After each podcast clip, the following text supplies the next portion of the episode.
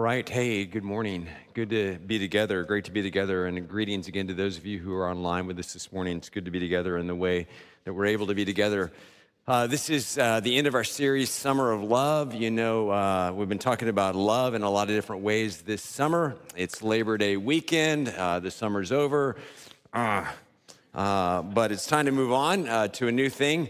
but as we move on, I, I hope that our extended study of love in the scriptures has been helpful for you, has been encouraging for you, has been challenging for you, that your well has been deepened, uh, that you will take things away from the things that we've talked about. Uh, more than that, uh, I hope that some things have been imprinted on not just your minds, but also your hearts, my heart.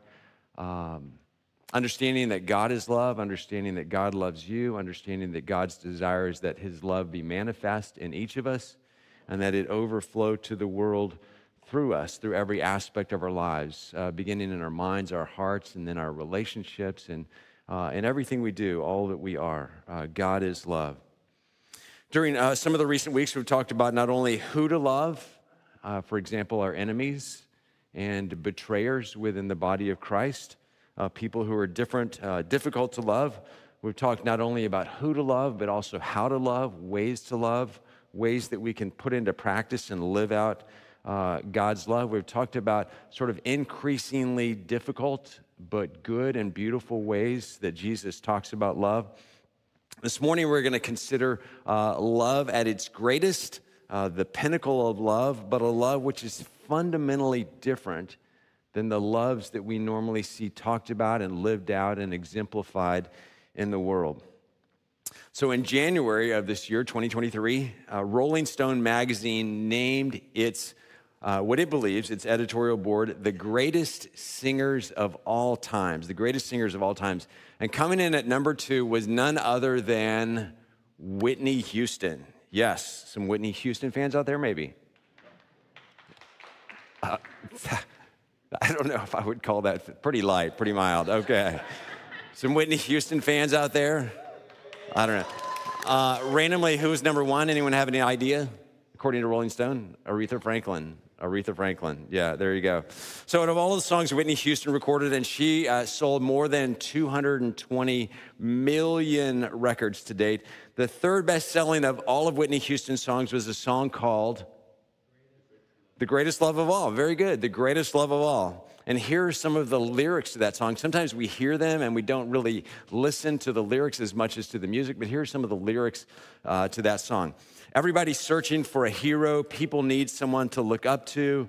I never found anyone who fulfills my needs, a lonely place to be, and so I learned to depend on me. I decided long ago never to walk in anyone's shadows. If I fail, if I succeed, at least I'll live as I believe. No matter what they take from me, they can't take away my dignity. Because the greatest love of all is happening to me. I found the greatest love of all inside of me. The greatest love of all is easy to achieve, learning to love yourself. It is the greatest love of all. And I'm thinking to myself, and now I'm thinking with you out loud. That's it? That's it. Is that all there is?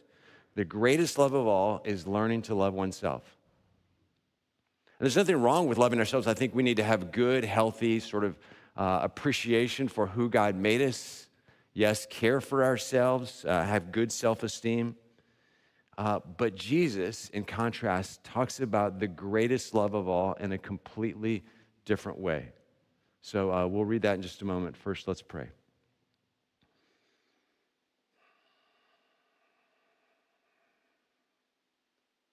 God, you are the source of love. You are love. You're the furnace of love.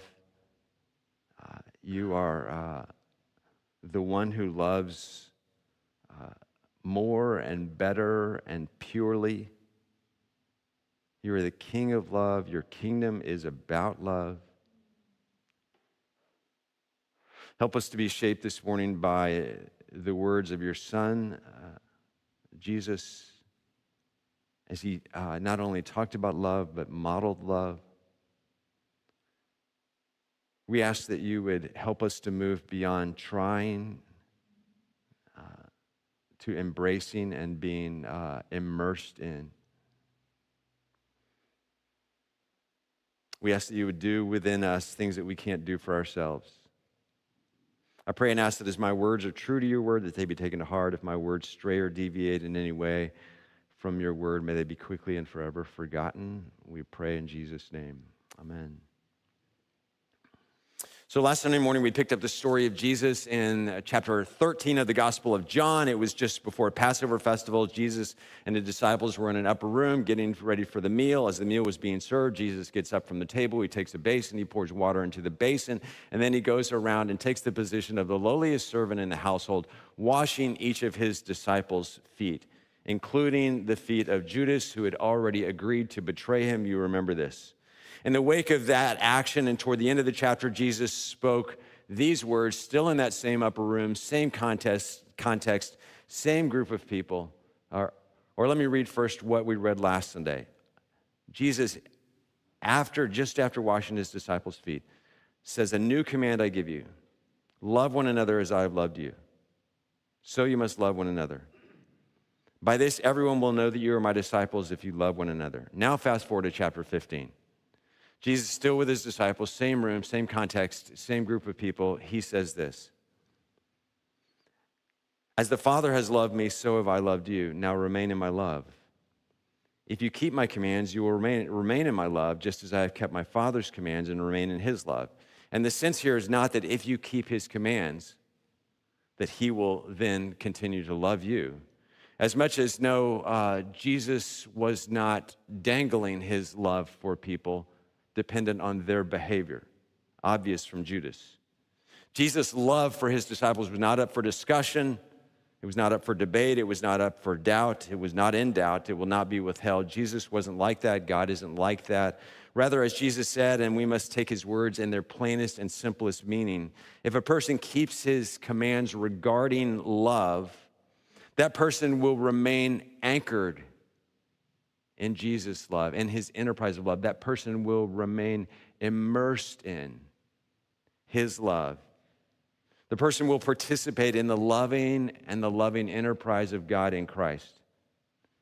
If you keep my commands, you will remain in my love. That's how it happens. It's not a threat.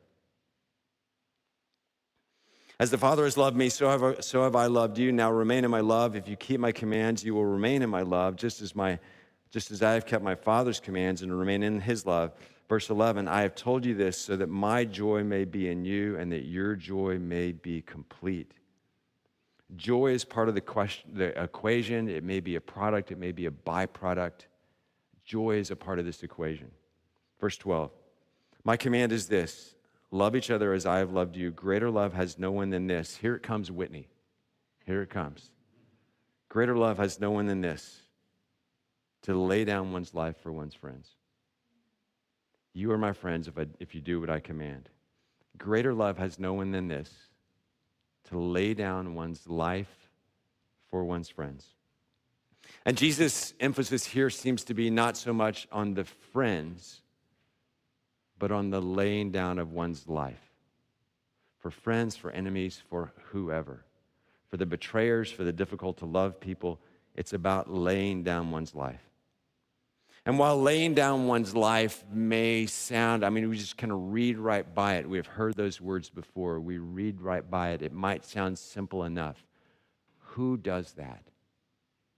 Who does that? To lay down one's life means to hand it over, it means to give it up. It means to let it go. It means to surrender control. If you're like me, you like to retain control. It means to hand over the keys, to hand over the checkbook. It means to gift one's life, everything that one's life is, to gift it to someone else and for someone else, which goes against so many of our instincts and our impulses. We have things we want to do ourselves. How many of you have a bucket list of some sort? A few, a lot of us actually. We have bucket lists, we have lists of things we want to do, we have places we want to travel, things we want to see, things we want to do, mountains we want to climb, goals that we want to achieve, things that we want to buy, people that we want to meet, on and on. And Jesus is talking about the greatest manifestation of love being not seeking things for oneself, but giving oneself away. And this fits neither with my instincts or my upbringing, maybe neither with your instincts or impulses or your upbringing. It is not the message of the world. But what exactly did Jesus mean by laying down one's life? Did he mean martyrdom? Did he mean literal death? Maybe for some, like Dietrich Bonhoeffer, who wrote, When Jesus calls a person, he bids that person come and die. Maybe Jesus meant literal death, literal martyrdom, literally giving away one's living, one's bodily respiration in faithfulness to Jesus and witness to him. Maybe. This has been the case for tens of thousands, maybe hundreds of thousands of Christians over the last 2,000 years. But what Paul wrote at the beginning of chapter 12 of his letter to the Romans suggests that offering of our lives as living sacrifices may not normally mean physical death, but rather the handing over of our lives as our lives, as our living to others for their sake, to bless others in and through not our death as much as through our living.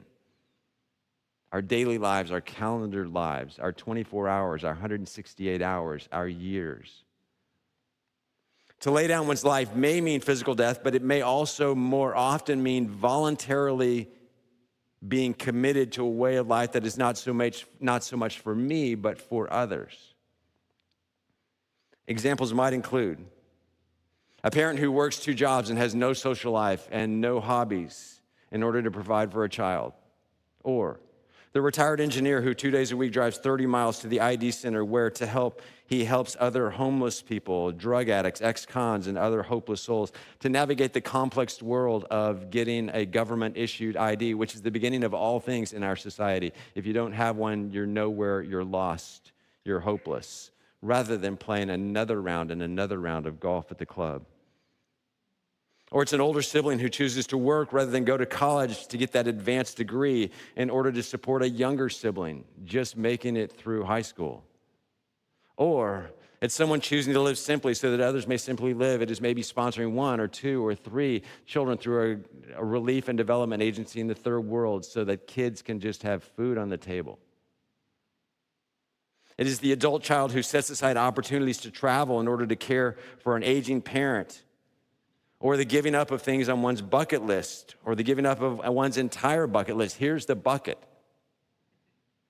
In order to care for a friend who has cancer and has no family or financial means to have care in their home on a regular basis. It is my friend Pam who, instead of the American dream and prospects of getting married and making a stable income with her college degree, instead moved to Turkey where she has invested her entire life for the last 25 years in the nascent church and the struggling church and the underground church, specifically with college students, hoping and praying that another generation of young people in that country will hear and know the love of God in Jesus. Or it's my friend Leroy, who for 30 years was the loving superintendent of the Vera Lloyd Presbyterian Children's Center in Little Monticello, Arkansas where for 30 years he shepherded dozens and dozens and dozens of young girls who had no parents and had no home.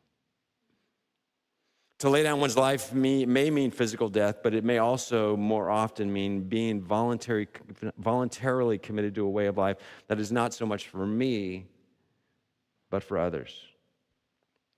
And I say voluntarily quite intentionally the laying down of one's life, of which Jesus speaks, is not something that is done out of coercion or manipulation or pressure or guilt in response to a sermon or duty. That would not be love, that would be something else. The laying down of one's life is to be done freely, willingly, gladly, generously, and with no strings or expectations or demands attached at all. And I actually want to be super clear about this dimension of what Jesus is talking about here. Some of, us, some of us get pressured into doing things. Maybe it's an external pressure, maybe it's an internal pressure from ourselves. We feel pressured into doing things that we really don't want to do. We get pushed around emotionally or relationally. We feel pressure from other people to do the right thing or to be the hero, or we do something because we should do it, the voice says, or we ought to do it, or we must do it because it's the right thing to do, or the proper thing to do, or the noble thing to do, or the admirable thing to do, or the expected thing to do. We may appear to lay down our lives, but what's really going on is that due to guilt or weakness or some sort of external or internal pressure, we allow ourselves to be walked on and to be pushed into something that we really don't want to do. And that is not what Jesus was talking about. Not.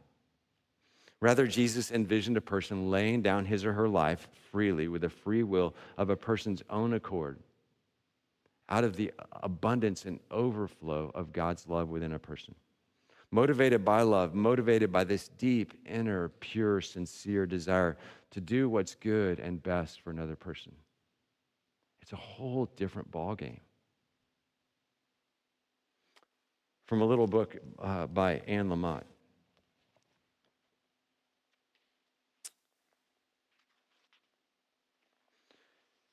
She writes, and I shared this once before. Here's the best story I know on giving. And it was told by Jack Kornfield of the Spirit Rock Meditation Center in Woodacre. An eight year old boy had a younger sister who was dying of leukemia, and he was told that without a blood transfusion, she would die. His parents explained to him that his blood was probably compatible with hers, and if so, he could be the blood donor. They asked him if they could test his blood. He said, sure. So they did, and it was a good match. Then they asked if he would give his sister a pint of blood, that it could be her only chance of living. He said he would have to think about it overnight. The next day, he went to his parents and said he was willing to donate the blood. So they took him to the hospital where he was put on a gurney beside his six year old sister. Both of them were hooked up to an IV. A nurse withdrew a pint of blood from the boy, which was then put in the girl's IV. The boy lay on his gurney in silence while the blood dripped into his sister until the doctor came over to see how he was doing. Then the boy opened his eyes and asked, How soon until I start to die? How soon until I start to die? And then from the pages of history, there's a woman named Amy Carmichael. She was born in a small village in Ireland in 1867 as the oldest of seven children in the mid 1880s while she was still a teenager. Amy started a Sunday morning gathering for girls in her community. They met in the fellowship hall of Rosemary Street Presbyterian Church. This gathering grew quickly to several hundred girls, attendees. Amy then led a drive to build an even bigger hall that could hold 500 girls, people which became known as Welcome Hall. At the Keswick Convention in 1887, a kind of missions conference, she heard the great missionary Hudson Taylor speak, and she sensed a call to the mission field, and specifically to Asia. She began training for such under the auspices of Hudson Taylor's China Inland Mission, though along the way it was determined that her health disqualified her from that work. She responded by seeking support from another missions organization instead, the Church Missionary Society. Under their oversight, Carmichael traveled to Japan, staying for 15 months before returning to home for health reasons. But she didn't give up. After a brief period of service in Ceylon, now Sri Lanka, Carmichael went to Bangalore, India, which was deemed to be more suitable for her health challenges. And there she chose to stay and continue her work as a missionary having then been commissioned by the Church of England. Carmichael's most notable work was with girls and young women, some of whom were rescued even 100 years ago from customs that amounted to forced prostitution. Today we call it sex trafficking. In 1901, Carmichael founded the Dohnavur Fellowship, which eventually became a sanctuary for over 1,000 children.